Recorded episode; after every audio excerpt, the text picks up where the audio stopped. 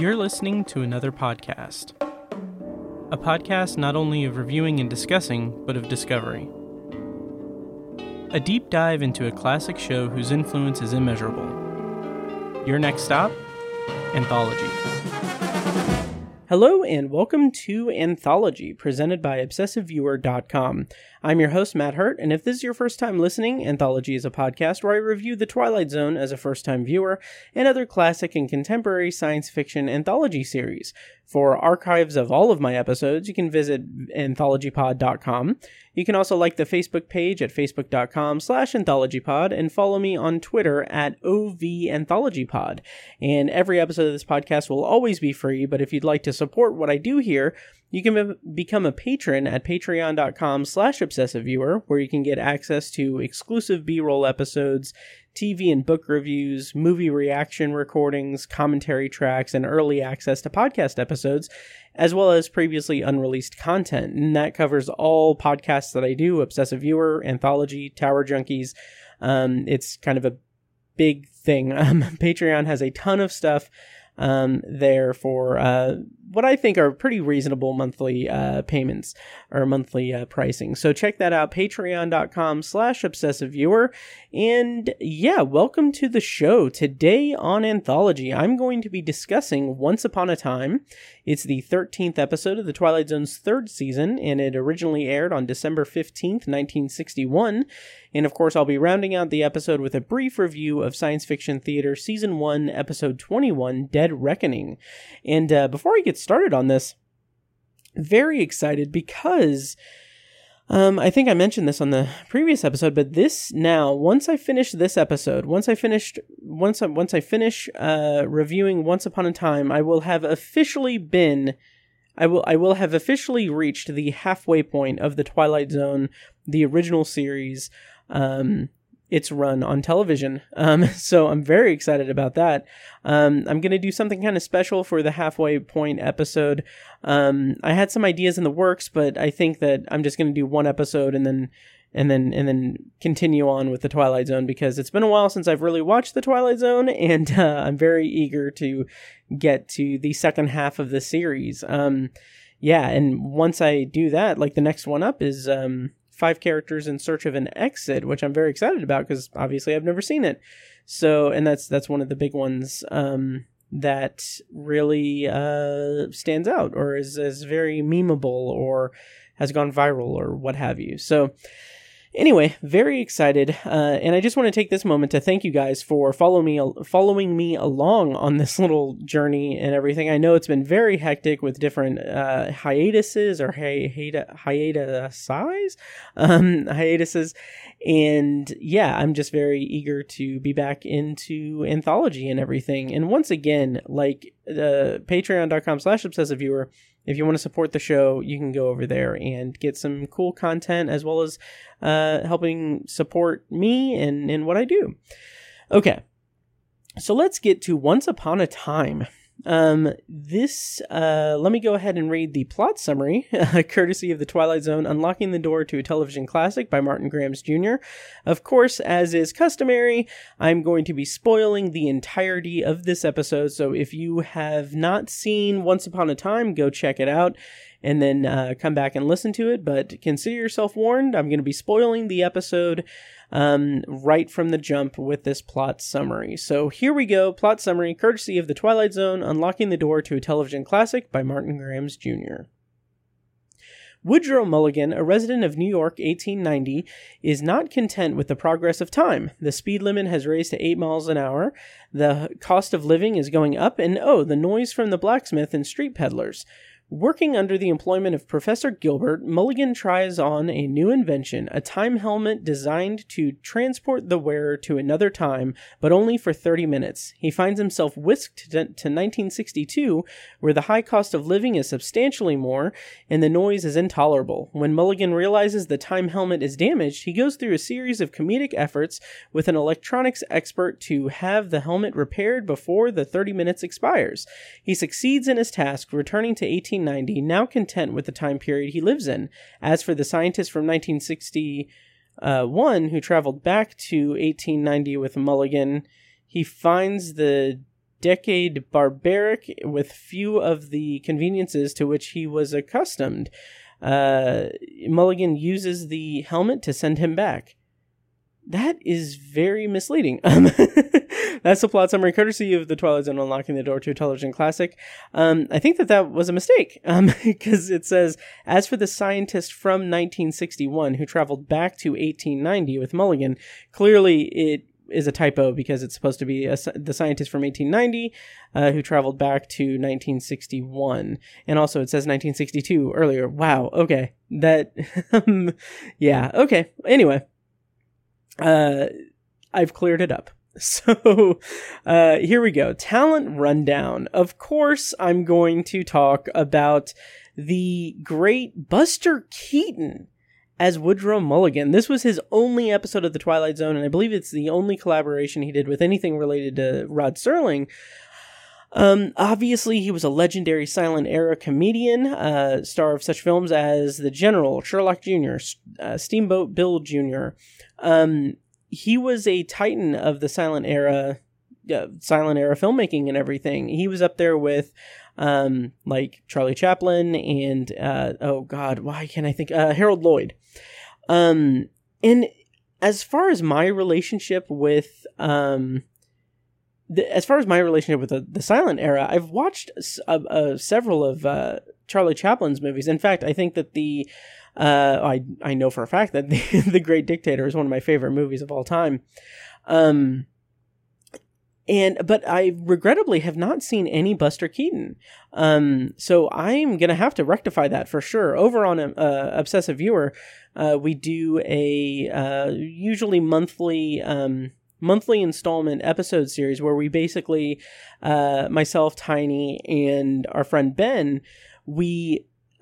we're going through the Roger Ebert's Great Movies list, which Robert Ebert wrote over 300 essays, all about movies that he deemed as great. And so there's almost 400 movies that we are working our way through, three at a time. Each episode we pick one for all of us to review. So we do three movie reviews in one episode per month, basically. And I know The General is on there. I don't know how much more Buster Keaton is on there, but I'm going to make an effort. The next time we record that, I'm going to make an effort to choose a Buster Keaton movie, because I just haven't seen any of his stuff. So anyway, look forward to that on Obsessive Viewer in the coming months. So... co-starring as Rollo is Stanley Adams. This is his first of two Twilight Zone appearances. The next we'll see of him is Mr. Garrity in the Graves in late season 5. And he was also in Requiem for a Heavyweight. And in 1958, he was in Saddle the Wind, which was written by Serling. And in 1963, he also appeared in an episode of Bob Hope Presents the Chrysler Theater, called It's Mental Work, which was which had a teleplay by credit by Rod Serling. It was based on either a script or a story, I don't know, but anyway, Rod Serling wrote the teleplay for it. He a couple other notable credits for Mr. Adams are Breakfast at Tiffany's, and also Lilies of the Field, which again, I'll have to plug my Patreon, patreon.com/obsessiveviewer. I do what's called Patreon Potpourri for the $5 patrons. And on that, earlier this year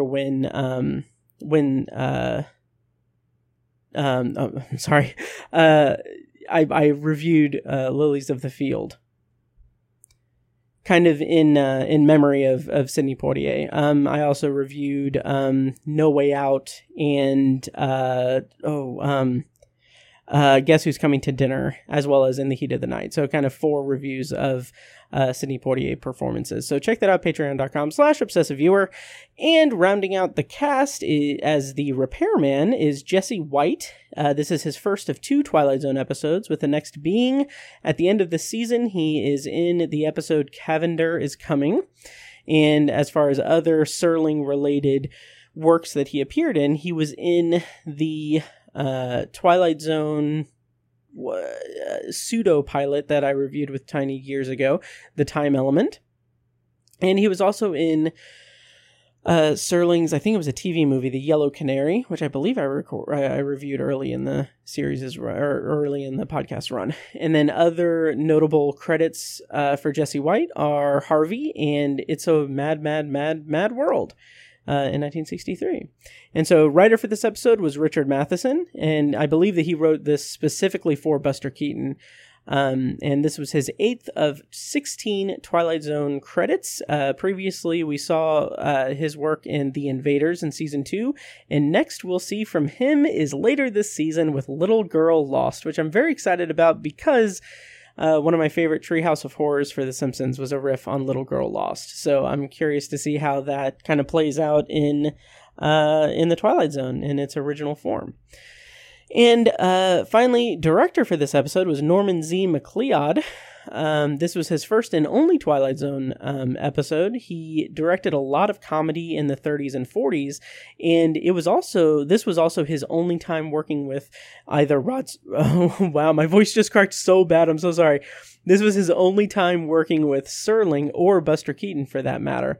At the time, he was in semi-retirement, and this was actually his last directing credit before his health actually took a turn, and he unfortunately died shortly thereafter in 1964. So now that I've had the talent rundown, I'm going to go ahead and talk about the episode. And as is customary, I'm going to start by talking about what I knew before watching Once Upon a Time for the first time. And I had no idea whatsoever. I kind of imagined, based solely on the title of the episode, I imagined that it had something to do with fairy tales, and maybe that it was maybe another story coming to life in the real world episode, or about someone who is transported into a story's world. I had no idea that Buster Keaton was in it, and I had no idea that it had that silent film aesthetic in the first half of the episode. So I was extraordinarily surprised. And let me go into my review for Once Upon a Time. And the first note that I have in my review notes for Once Upon a Time is, whoa, I was not expecting the opening. It was such a treat to see this silent film aesthetic. And I found that so interesting. And we get these old-fashioned title cards that introduce us to Woodrow Mulligan. It says, our hero, Woodrow Mulligan, a disgruntled citizen of Harmony, New York, 1890. And like, I was just amazed by it. I was just absolutely amazed by it. And then we see the kind of breadcrumbs, the little bits and pieces that kind of establish what a curmudgeon Mulligan is throughout the series, or throughout the episode. And we see him not really looking at him kind of looking for negativity in everyday life. And so he's reading the newspaper. The big headline is government surplus only $89 million. So instead of, you know, the national debt or anything, it's such a grass is greener kind of thing. If I'm understanding that correctly, government surplus only 89 million. I thought that was very cute. And then he passes by and sees sirloin steaks, 17 cents a pound. and we get the very fun title card that says, what do they think we are, millionaires? And then he also passes by a sign that says ladies hats, $1.95. And I just love how this just run of sight gags and visual stimuli in the episode establishes just how curmudgeonly Mulligan is. And for such a light and comedic episode, this definitely had this positivity baked into it, in terms of the overall message, which I'll kind of, unravel as I go through. This is not a very complex episode. This is not a very...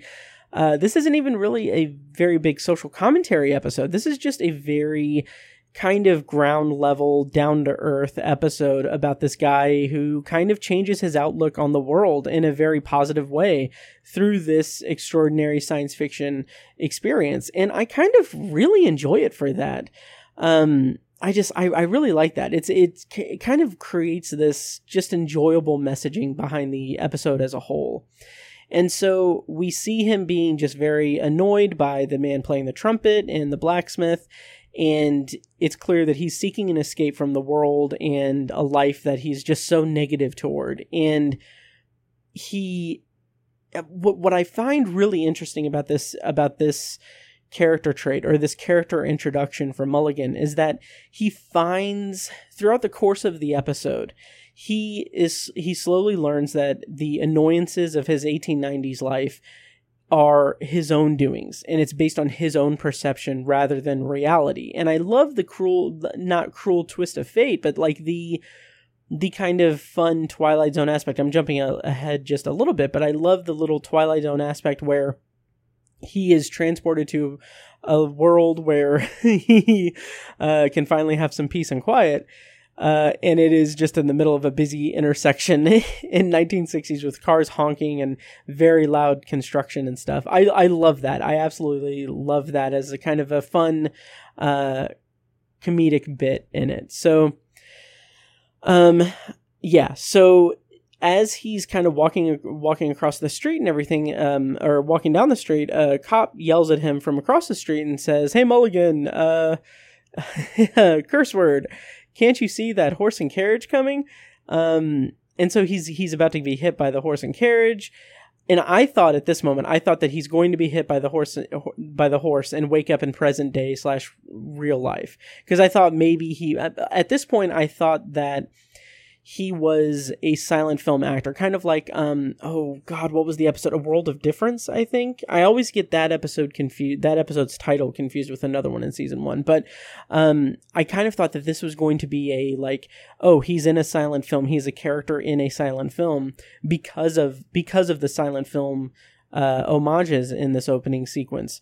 And then I thought that he was going to be, he was going to be hit by the horse and then wake up in the present day and in real life.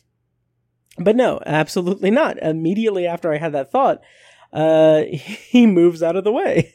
And I love that you see the cop yelling at him to watch his step, and then Mulligan yells, and then we get the just very delightful title card that's all caps with an exclamation point that just says "censored." And I thought that was so much fun. Like, I'll stop here and say this, and this is not meant to be derogatory toward the Twilight Zone, or really, this is not meant to be a criticism of the Twilight Zone as a whole. But I have noticed that in some cases, my memory of the show throughout these years that I've been doing this podcast are that when it tries to do comedy, sometimes it doesn't really land quite as well. And I don't know how much of that is just me watching it in modern day and maybe not connecting with the humor of the 60s, but I don't think that's it, because I kind of want to give myself a little bit more credit than that, but that's certainly a small possibility. But also, I just think that it's a little bit weaker because I love the Twilight Zone for its social commentary, for its science fiction, for its otherworldly premises and everything. I love it for that. And I kind of feel like when it goes into comedy, it doesn't really work all that well for me. Having said that, I think that the comedy in this episode so far, we're just now about to get to the opening narration. But at this point in the episode, the comedy is landing so well. It is so great. It is perfect. And I'm really, really enjoying it. And it's bringing me into the episode in such a unique way, something that I haven't seen in the Twilight Zone before, and am willing to bet that nothing like this is going to be in the Twilight Zone going forward. Maybe. I don't know. I'm halfway through the entire series, so who's to say? I could put my foot in my mouth with that. But I just really enjoy that. So Mulligan is run off the sidewalk into a pig trough. Yeah, I don't know. By one of those like very, very, big like bicycles with a big wheel on the front and the small wheel on the back. I don't know exactly what it's called, but it's just very, indicative of the time. And I love that he yells at the bicyclist and it just says "also censored." And again, just really, really fun. Absolutely. Just a blast so far. Absolutely fun. And, yeah. So I'm going to go ahead and play the opening narration from Rod Serling for Once Upon a Time, and then I will get into my review of the rest of it. So here we go. The opening narration from Rod Serling.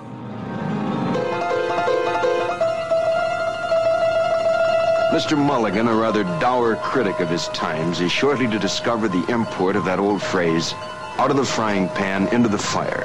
Said fire burning brightly at all times in the Twilight Zone. In Serling's performance of this opening narration is kind of a delight. I don't know if maybe it's because it's been a while since I've seen the Twilight Zone, but Serling has this grin in the opening narration that is just so... It is so warm. There's a warmth to that grin, and it's almost like he's winking to us at the idea of them having Buster Keaton in the episode. Maybe I'm kind of projecting with what I know of Buster Keaton's legacy, which is only what I know of his legacy. I haven't seen any of his work, but I just know that he is a prominent figure, and I just kind of feel like that grin on Serling's face is like, yeah, we got Buster Keaton, and this is exciting and everything. But either way, if that's the case, if not, if I'm just projecting onto that, it had the makings of it being a very fun episode. And I'm going to spoil the rest of the review and say this was a very fun episode. It did deliver on that. It was a lot of fun. So at this point, the opening narration has been completed, and we now are still in the silent era, which is interesting because I kind of thought that the conceit or the Twilight Zone element, the time travel into 1961 or 1962, I kind of thought that was going to be... I kind of expected the narration to kind of break that apart. I expected the narration to basically... I was expecting the prologue to be Mulligan going into the future, and then the narration would be basically what breaks that up, and then after the narration we get him in the future. But no, we actually have more of the kind of slapstick silent era stuff, and this is where Buster Keaton is able to kind of really shine. And obviously he's done this for decades at this point. So it's very natural, but the slapstick and the kind of physical comedy is just so great. I mean, like, this is the man who famously, like, put himself into harm's way. And I know that Buster Keaton had the like house wall fall on him and him go through the window as it fell down. Like, that is bonkers insane. And so to get to see that, someone of that stature in the Twilight Zone doing these like fun slapstick comedy bits is a lot of fun. It's absolutely fun. And so he trips into the closed door and everything. He's going into the basement of Professor Gilbert, who's his employer. And right here, I just checked this off here in my notes. I just said, is this going to be a comedic version of the season 1 episode Execution? And it kind of is, and I'll talk about that in a bit, but it kind of is, and I kind of like it for that. I honestly kind of like it for that. I'll talk more about that as I go through the episode, but it's just an interesting kind of mirror of Execution. Execution was a very interesting episode that follows the same basic plot. It was even so similar that I kind of stopped this episode and I looked to see if Richard Matheson had written Execution as well, but I don't think he did. I can't remember who did that one, but it wasn't Richard Matheson. So we get more slapstick of Mulligan changing and him kind of changing his clothes because he's all wet from falling into the little trough. That's how you pronounce it, trough, yeah. So I like that it's just this bumbling kind of thing. And throughout this entire sequence, in this entire silent era thing, and I'll talk about this in trivia, but the frames are being... The footage is being kind of sped up, or maybe not exactly sped up. I'll talk about this in trivia, of course, but it's definitely being edited in a certain way that gives us this... gives it this visual... aesthetic of a silent film in like the 20s and 30s, and it's very effective. So as he's walking around, like, this level of filmmaking and editing and everything gives off this impression of him being very confused and very forgetful, and as he keeps finding these things in his pockets, as he's like pressing his pants to hang them up to dry and everything, he just keeps pulling things out of his pockets, and it's fun. It's a fun little bit of comedy. He pulls out a handkerchief and a harmonica, and we get this very cute kind of like dialogue card that says tweet. And because I'm millennial in 2022, I immediately thought like, oh, well, I thought of Twitter, obviously, but I thought that it was going to be a bird. And I think that's probably the impression, or that the intention. So you get that little slice of fear that like, oh, he's pressing a bird in this, but it's just a harmonica. And it's fun. I like that. So then he takes out the newspaper from his jacket pocket and presses it. And as someone who is a unapologetic fan of fun wordplay and corny puns, we get the dialogue card that comes up and says, hot off the presses, as he presses the newspaper on the, the press for his pants. Delightful. Just absolutely delightful. I really like that. So at this point, we've gotten our, maybe not our fill of Buster Keaton doing his shtick, but we've got a steady run of comedy bits and physical comedy. And so now we need plot. Professor Gilbert comes in with his time helmet, and we get dialogue cards that goes into detail about it. It gives us all of the exposition we need, and it says, it's his time helmet, and put it on and you can visit any year you choose for 30 minutes, only 30 minutes. So right there, we have established that there is time travel in this episode. There is a device that utilizes science to send someone into any year that they choose.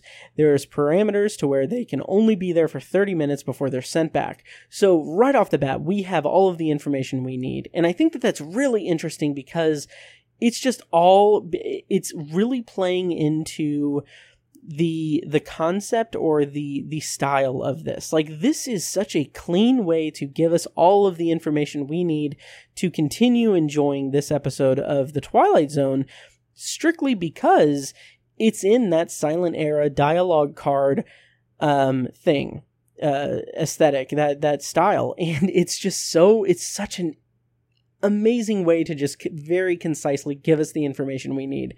So I really like that. And so Gilbert and his assistant leave, and Mulligan approaches the helmet as I drop my phone. He approaches the helmet and kind of starts, he wants to go to a time where there's peace and quiet. And he puts it on and he turns the dial to 1960.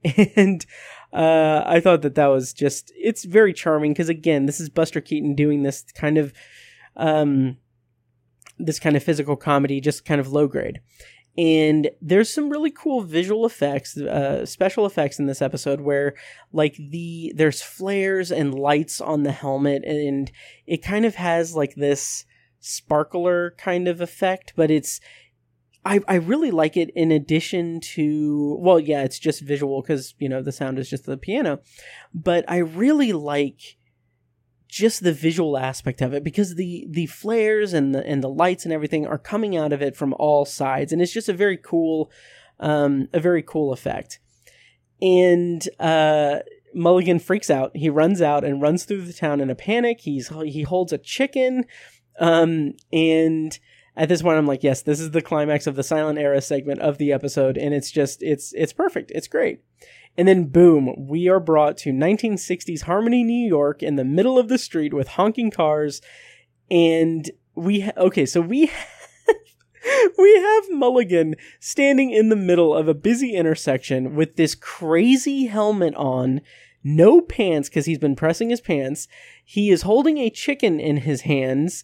And he's wearing this ridiculous helmet, and just the look of stupefied disorientation on Buster Keaton's face. Like, that is just such a delightful image. Like, it is so much fun. And again, it brings us into the 1960s, into the modern day without losing any of the losing any of the comedic timing, any of the comedic tension from the previous segment. And I think that is very much due to the fact that we had that title card, that dialogue card that explained in detail, in concise detail, exactly the parameters. We did not waste any time We did not waste any comedic time giving us the information that we need for the episode. Instead, we are given the information for the episode, and then we are still going full bore Buster Keaton comedy.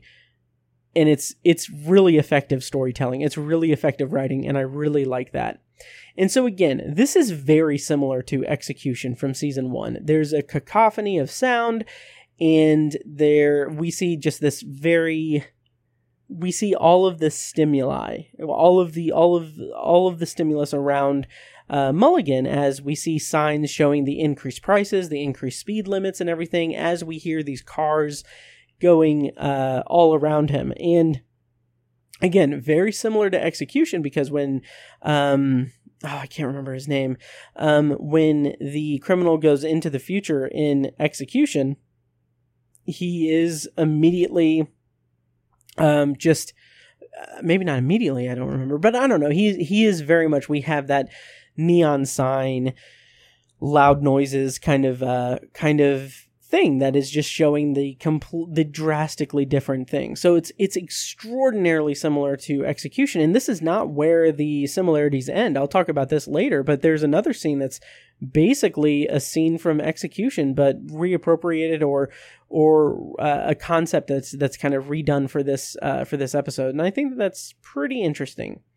So, as Mulligan is standing there stupefied, someone drives past him in a truck and grabs his helmet as they pass him. And this confused me for a second, because I thought that it was just someone just grabbing a helmet and just kind of being an ass. But someone grabbed up. I think the reason that he grabs the helmet is it's by mistake, because he is. I think that he was signaling to turn left at the intersection, and then his hand just got like latched onto the helmet, and then he carried it, because afterwards he's trying to get rid of the helmet and everything, and he does, tosses it aside, and then we get a kid on a bike, or a kid on roller skates takes it, and he wears it, and he's like, then Mulligan gives chase. He runs after the kid. There's this whole running bit where Mulligan's chasing the kid, the cop is chasing Mulligan, and then Mulligan steals a bike to go after the kid. And then this part confused me. So there's a guy getting his shoes shined, and he sees it, stops, gets up, stares into the distance, and I don't know if that ever comes into play. If I missed something, please let me know, because I thought that, like, it looked like there was a little bit of like a look of recognition, and I thought like, oh, he's going to recognize that. Maybe he knows someone from the 1890s and he's whatever. But no, he never really does anything. I don't think he ever comes back into the picture. So I thought that was kind of interesting. And I guess it does make sense that it's just, it's showing passersby, it's showing bystanders reacting to Mulligan running through the streets, like the crazy image. So it's understandable and everything, but it's a little strange that there's so much screen presence of this guy to have it not come into play into the plot. And so here's where I'm going to kind of pause for a second and just say that I need to look into this, because I don't know how much is like intentionally riffing on this, but all I kept thinking when I was rewatching this was, did Robert Zemeckis and I think Bob Gale, did they take information from this specific episode of The Twilight Zone when they were making Back to the Future? Because this is a Back to the Future scene. Like, this scene was used in Back to the Future. Like, basically, Marty McFly is being chased by Biff, and he like gets like, even down to like the kid on roller skates in the movie. It's a kid with this like wooden scooter thing that he breaks off and uses as a skateboard. But it's just, this is very, very, very similar, and I'm just very curious if Zemeckis and Bob Gale and Spielberg and everyone involved with Back to the Future used this as kind of a blueprint of sorts, or used this as inspiration, because obviously it's way too similar to not be intentional. And yeah, and I mean, Back to the Future is like one of my favorite movies of all. I'm staring at a Back to the Future poster on my wall. It is one of my absolute favorite movies of all time. So I was delighted to see what is presumably an inspiration for it in this episode of The Twilight Zone. So the kid turns down an alley and he drops the helmet and goes away. Mulligan then crashes into Rollo and sits on him when he sees that the helmet is broken. And I love that because that's the first time I think we hear Buster Keaton's voice in this episode. He just says like, "Oh, it's broken," and I don't know, just like he just has this energy to him. He's so good. He's so good. And then we get just quick dialogue saying like he only has 15 minutes to get back. And I really like the time crunch aspect to the story. I really do, because it creates this propulsive sense of drama without sacrificing the zany comedy beats. And I think, I mean, Richard Matheson, man, he the writing in this is phenomenal. The economic storytelling is just absolutely incredible. And here's another bit that I really wonder if this episode was like a blueprint for Back to the Future, because Rollo believes him. There's a whole scene where, oh my God, I just made another connection. There's a whole scene where Rollo asks him like, "Oh, who's the president?" And then he's like, I can't remember who he said. Who was the president before him? Oh, it was this guy. Oh, okay. Oh, I believe you. Yes. Oh, great. And again, like in my notes, I love time travel. Like I just love time travel in fiction. It is such a delight. Anytime I see it, it's so much fun. And this is just such a fun use of it, where he asks who the president is, which again makes me wonder, was this episode a blueprint for Back to the Future? Because right off the bat, Doc Brown asks him like, "Oh, okay, who's the president in 1985? Oh, Ronald Reagan, the actor? Great." And then the other connection that I made is I'm going to have to go back and watch Back to the Future again.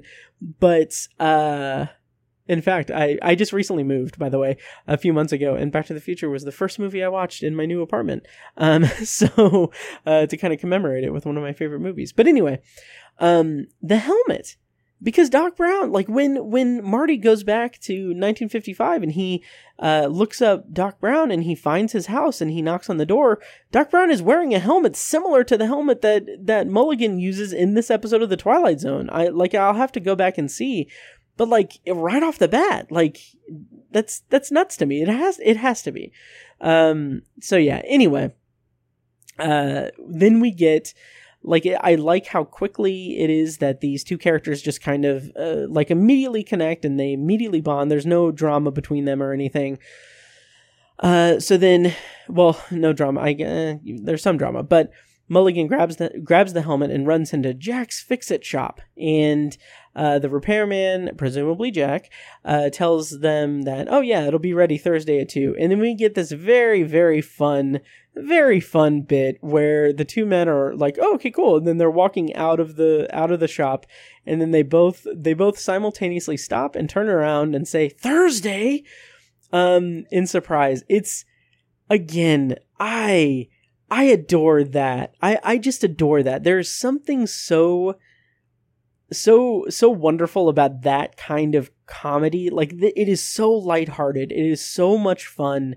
And if you commit to it, if you really buy into it, if you really enjoy it, like this will pay dividends in terms of entertainment. It is very, very fun.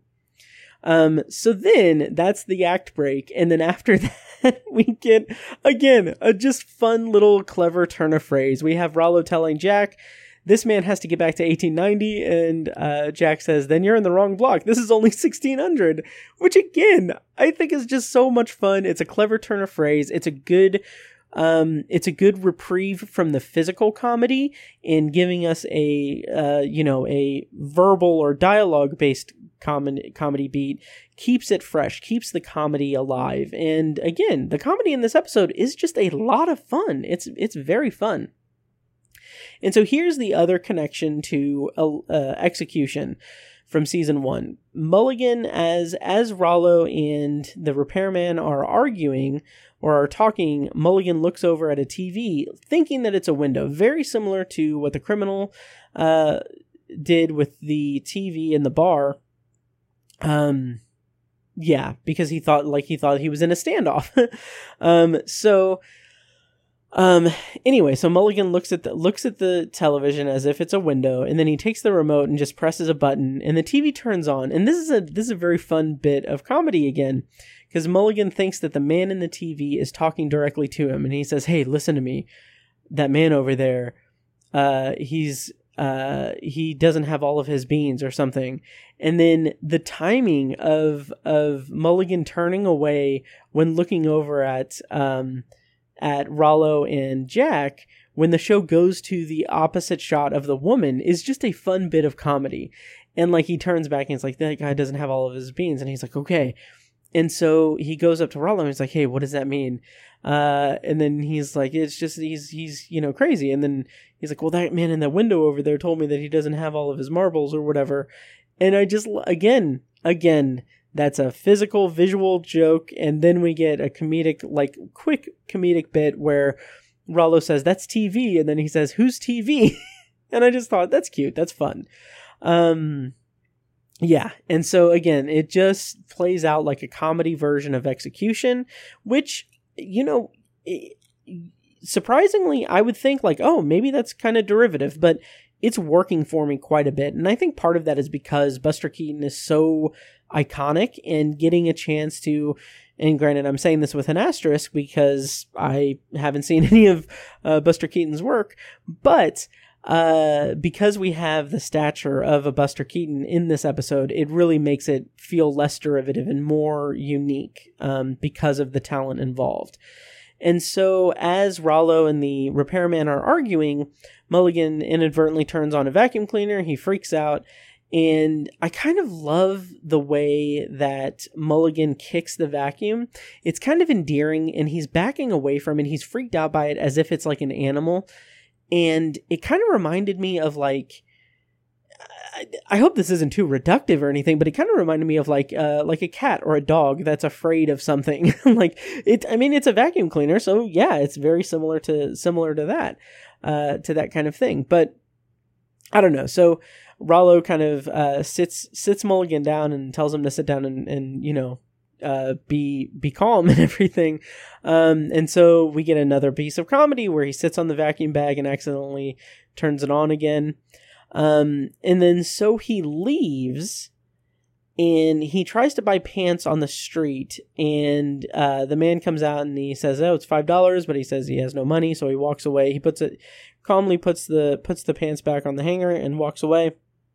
And at this point, we are, I don't know how far we are in the episode, honestly, but at this part, I will say that the whole shtick was starting to wear a little bit thin for me. But it was kind of offset by the fun bickering between Rollo and Jack. So while Buster Keaton kind of reacting to modern day, wore a bit thin, the drama or the energy of Rollo and the repairman arguing was kind of keeping it a little fresh. So it's kind of a double-edged sword. Like, it was wearing a little bit thin, but yeah. So I don't know. But anyway, the cop stops Mulligan, so Mulligan runs back into the fix-it shop and hides behind runs back to the kind of alleyway. And I loved this. Again, this is a fun visual comedy bit that's predicated on timing and everything. So Mulligan hides behind Rollo as they walk past the cop, and so the cop can't see Mulligan because Mulligan is behind Rollo, and then they walk back with Mulligan in front to pass by him so that they can get the pants and everything. It's really fun. No, I'm sorry. So they walk back to get the pants. Then they get the pants, and then the kind of the effortless way that Rollo just lifts Mulligan up so that he can put the pants on while still in front of him and not being detected by the cop is just a very nice touch. It's a lot of fun. And so on the way back, they pay the manager of the clothing store, and they're all set. So at this point, they go back in. The time helmet is fixed, and Rollo talks about how much he loves the 1890s. And this feels a little bit sudden. It doesn't really track for me, but I'm not going to really think too hard about it. But just like the sudden aspect, like I don't feel like we really saw anything of Rollo in this episode to really show his disdain or show his disappointment with the 1960s.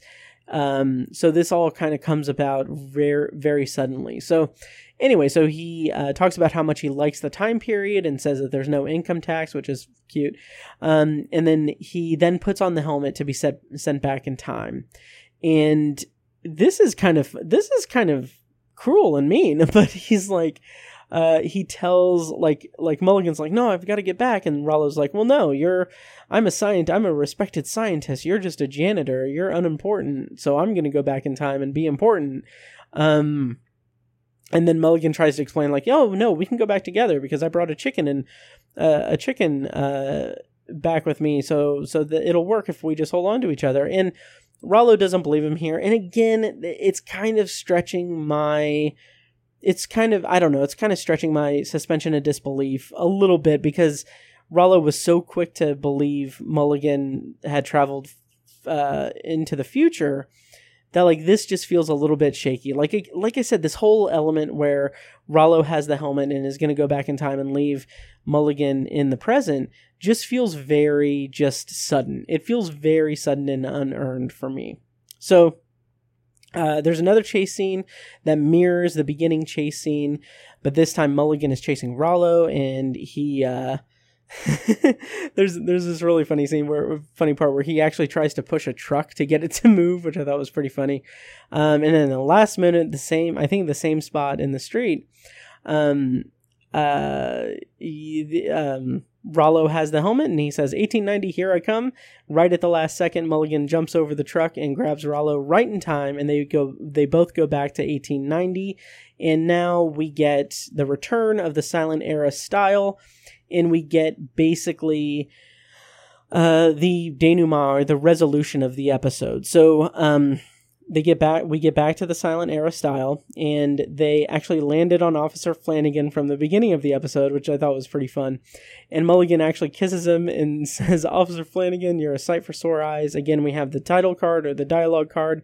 And Rollo has this look of glee on his face, which I kind of appreciate. I thought that was charming. It was a good way to kind of show that he isn't a villain. He was just taking an opportunity to go to change his life. And in fact, it's kind of just like the same situation that Mulligan had at the beginning of the episode. Rollo saw a situation in which he could go to a time that better suited him.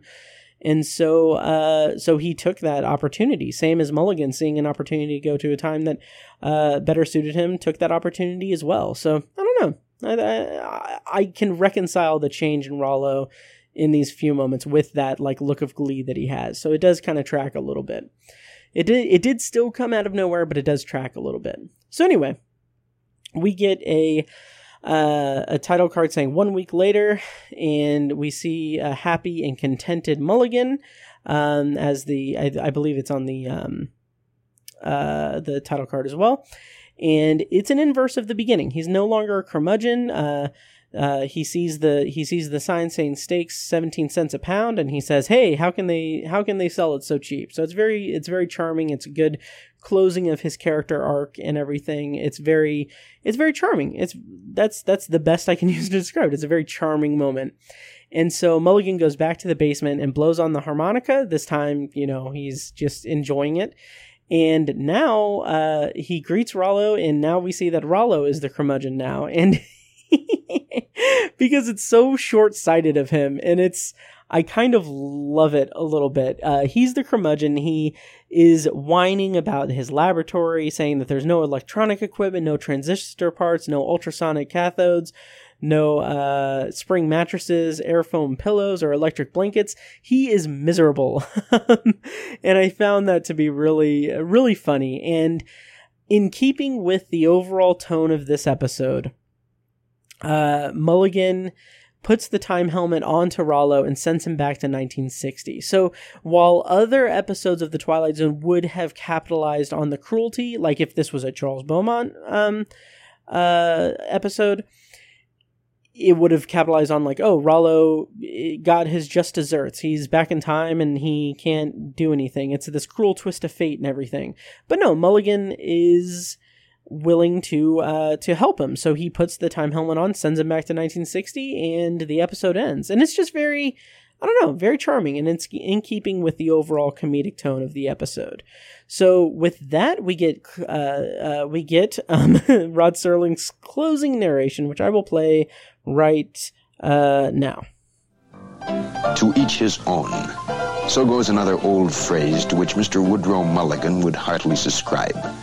For he has learned definitely the hard way that there is much wisdom in a third old phrase which goes as follows: stay in your own backyard.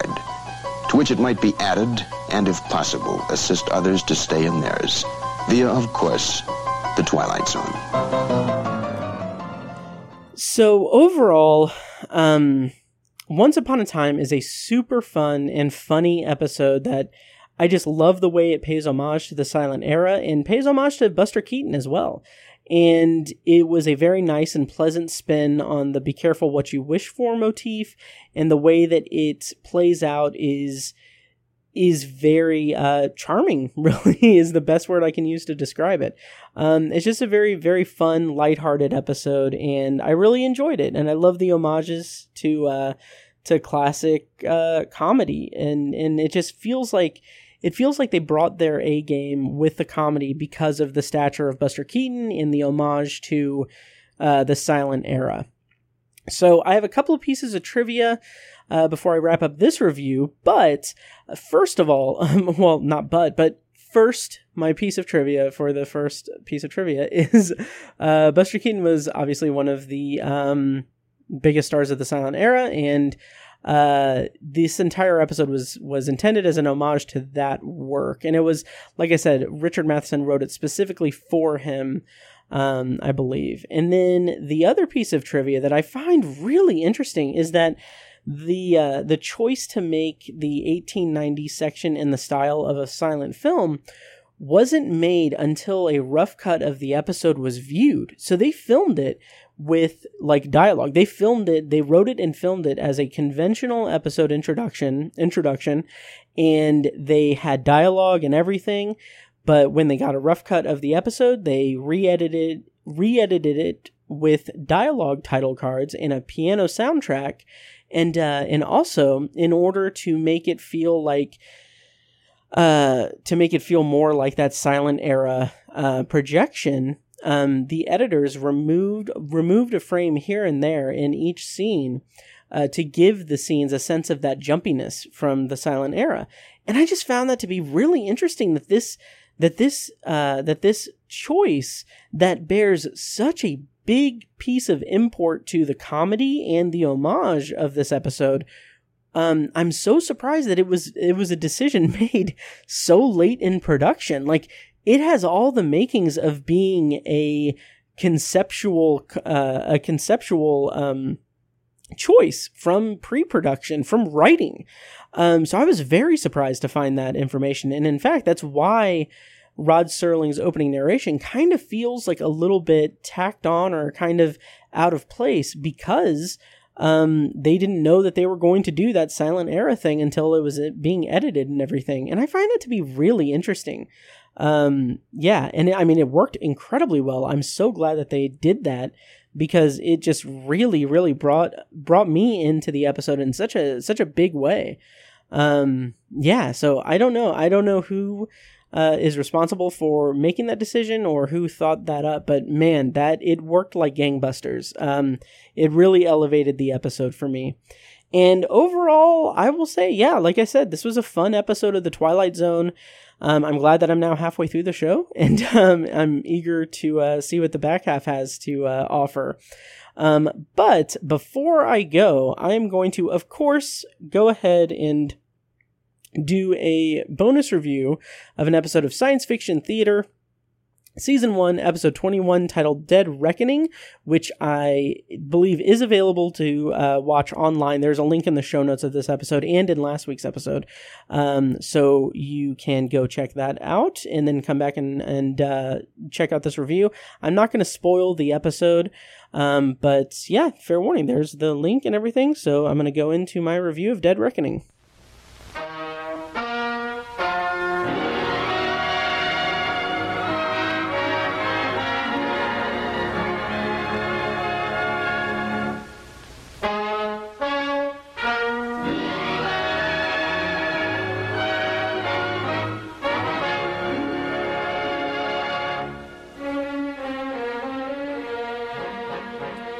So, Dead Reckoning originally aired on September 17th, 1955, and the synopsis, according to IMDb, is trouble befalls an Air Force flight crew and their passengers, a meteorologist and his beautiful assistant en route to the Arctic. This episode was directed by Robert L. Strock and written by Gene Levitt. It stars James Craig, Steve Brody, and Arlene Whalen.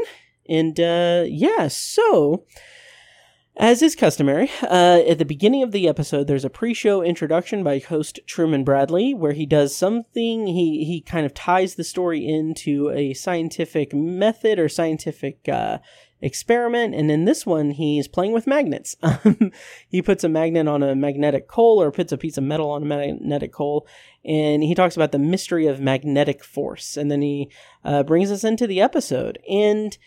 yeah, this was pretty solid. This is, again, it's not my favorite episode of the season. It's not my favorite. It didn't really blow my hair back or anything, but basically it's about a volcano that's erupting with an Air Force base nearby. So Air Force pilots are prepping for a secret mission to go to the Arctic island for some reason. I don't know exactly what the purpose of the flight was. But they are taking the scientist and his assistant to the island or to the Arctic so that they can kind of, I guess the purpose of it was so that they can evaluate it and see if the Air Force Base can be salvaged. I don't know. So there was a fun bit of comedy in this episode where a guy, one of the Air Force people was talking about sunspots. And they were talking about how, like, oh yes, I think they were referring to it, like they were referring to it as sunspots, but I think what they were talking about was like solar flares. And they were like, yeah, you know, sunspots can cause great destruction on Earth and everything, and maybe that's what's causing the volcano to erupt. And then another guy says that he says, oh yeah, I've got an uncle who knows all about sunspots, and he names a bunch of beaches. Like he's like, yeah, you know, Fort Lauderdale and other beaches. I don't know, other places with beaches. So I thought that was a fun bit of comic relief in the episode. So the actual meat of the episode, it takes place on this plane that's being flown to the Arctic, and there's trouble. Instruments stop working due to this electrical storm that's nearby, and the thing that I really appreciate about this, or the thing that I liked, is the thing I like about all of these episodes I've reviewed, where it shows them working out the problem. It shows them working out scientifically, like how to solve this problem, what's causing it, how they can, how they can work through it, which is great. And also this episode, even though I said that it's not really my favorite episode or anything, it is an episode that does have some things going for it. It has that working out the problem aspect to it. It has this very interesting minimalistic set with the cockpit and the plane. And it's pretty clever. Like they do some science stuff to make like a makeshift altimeter and everything. So there's some interesting stuff there. But what I kind of appreciate about it was that the time element, the time aspect of it, where they're like, okay, well, yeah, this is a life or death situation. This is potentially life or death. Our instruments are not working. We are flying blind, and we need to science our way out of it. And what I really like about that is that this is a little bit different than other episodes in that they have to, like, it is a time sensitive thing. It is something that, like, they are in potentially deadly trouble if they don't work out what is going on. And I really liked that. I thought that that added a bit of suspense to it that's different from previous episodes where the suspense was kind of born from like other characters and kind of situational tension that kind of felt a little manufactured. This the plot of this episode definitely has this propulsive energy, this propulsive tension that does have this very much time sensitive threat to the characters. And I won't give away what happens, but I did enjoy it. I thought it was fine. It's kind of middle of the road. It's not really that all that great, really, but it was a pleasant episode, and I do recommend checking it out online and everything. So yeah, I don't really have much else to say about Dead Reckoning. Yeah, I mean, it was solid. It was cool. So that's my very brief review of Dead Reckoning from Science Fiction Theater's first season, and that'll do it for this episode of Anthology, guys. Before I go, I just want to say once again, check out my Patreon, patreon.com/obsessiveviewer, where I'm posting frequent updates, frequent audio content. So if you want to like support the show, that's a great way to do it, and you also get some free content or content that you pay for. $1 per month gets you access to B-roll recordings. That's just kind of like general conversations and stuff, and some other fun goodies. And then $2 gets you a bunch of stuff. Like I've been doing a review series on Stephen King's short fiction collections, so I have like about 6 hours worth of audio about me talking about his collection Night Shift from the 70s. And then I have another 6 hours worth of audio of him, me talking about each individual story in Skeleton Crew, Stephen King's 1980s short story collection. And then and I also have like movie reviews, TV episode reviews. I've been doing Stranger Things season 4. I've been doing a bunch of Marvel shows. I just finished Hawkeye, and I'm going to be doing Severance here soon on Apple TV+. I also did Foundation on Apple TV+, and Chapel Wait on Epic. So there's a ton of stuff there. $5 also gets you commentary tracks, and some Patreon potpourri stuff. And then $10 gets you all of that, plus early access to content and unreleased content. So anyway, go to patreon.com/obsessiveviewer if you're interested in supporting what I do here and getting some exclusive audio content. That's it. Next time on the podcast, I'm going to be doing a special halfway through the Twilight Zone episode, kind of going through all of the stuff I've learned in this first half of the Twilight Zone. So without further ado, I just want to say thank you guys once again for listening and for supporting me in any way that you do. So I really appreciate it, and I'm so glad to be back, and I will see you guys next time for Halfway Through the Twilight Zone. Thank you guys, and I'll see you in the next episode. And now, here's a short clip from our Patreon-exclusive RSS feed. To hear the full clip and more exclusive Patreon content, go to patreon.com/obsessiveviewer and become a patron at the minimum rate of $1 per month. Thank you and enjoy! All right, and I am back. I just got out of the theater from the Investor Connect screening of The Black Phone. And, oh man, okay, first of all, my initial reaction, my immediate thought coming out of that movie is I really need to watch Scott Derrickson's other movies. I need to watch Sinister. I need to watch Sinister 2, which I think he did. I still haven't confirmed that or not. But I need to see those because this guy is really good. This movie was really, really impressive. I'll probably rate it 4 stars. And it has this just tension throughout it. Ethan Hawke's performance is bone-chilling. It's mostly... Well, I mean, he has that creepy mask on that's in the trailers and everything. He has different variations of it, and...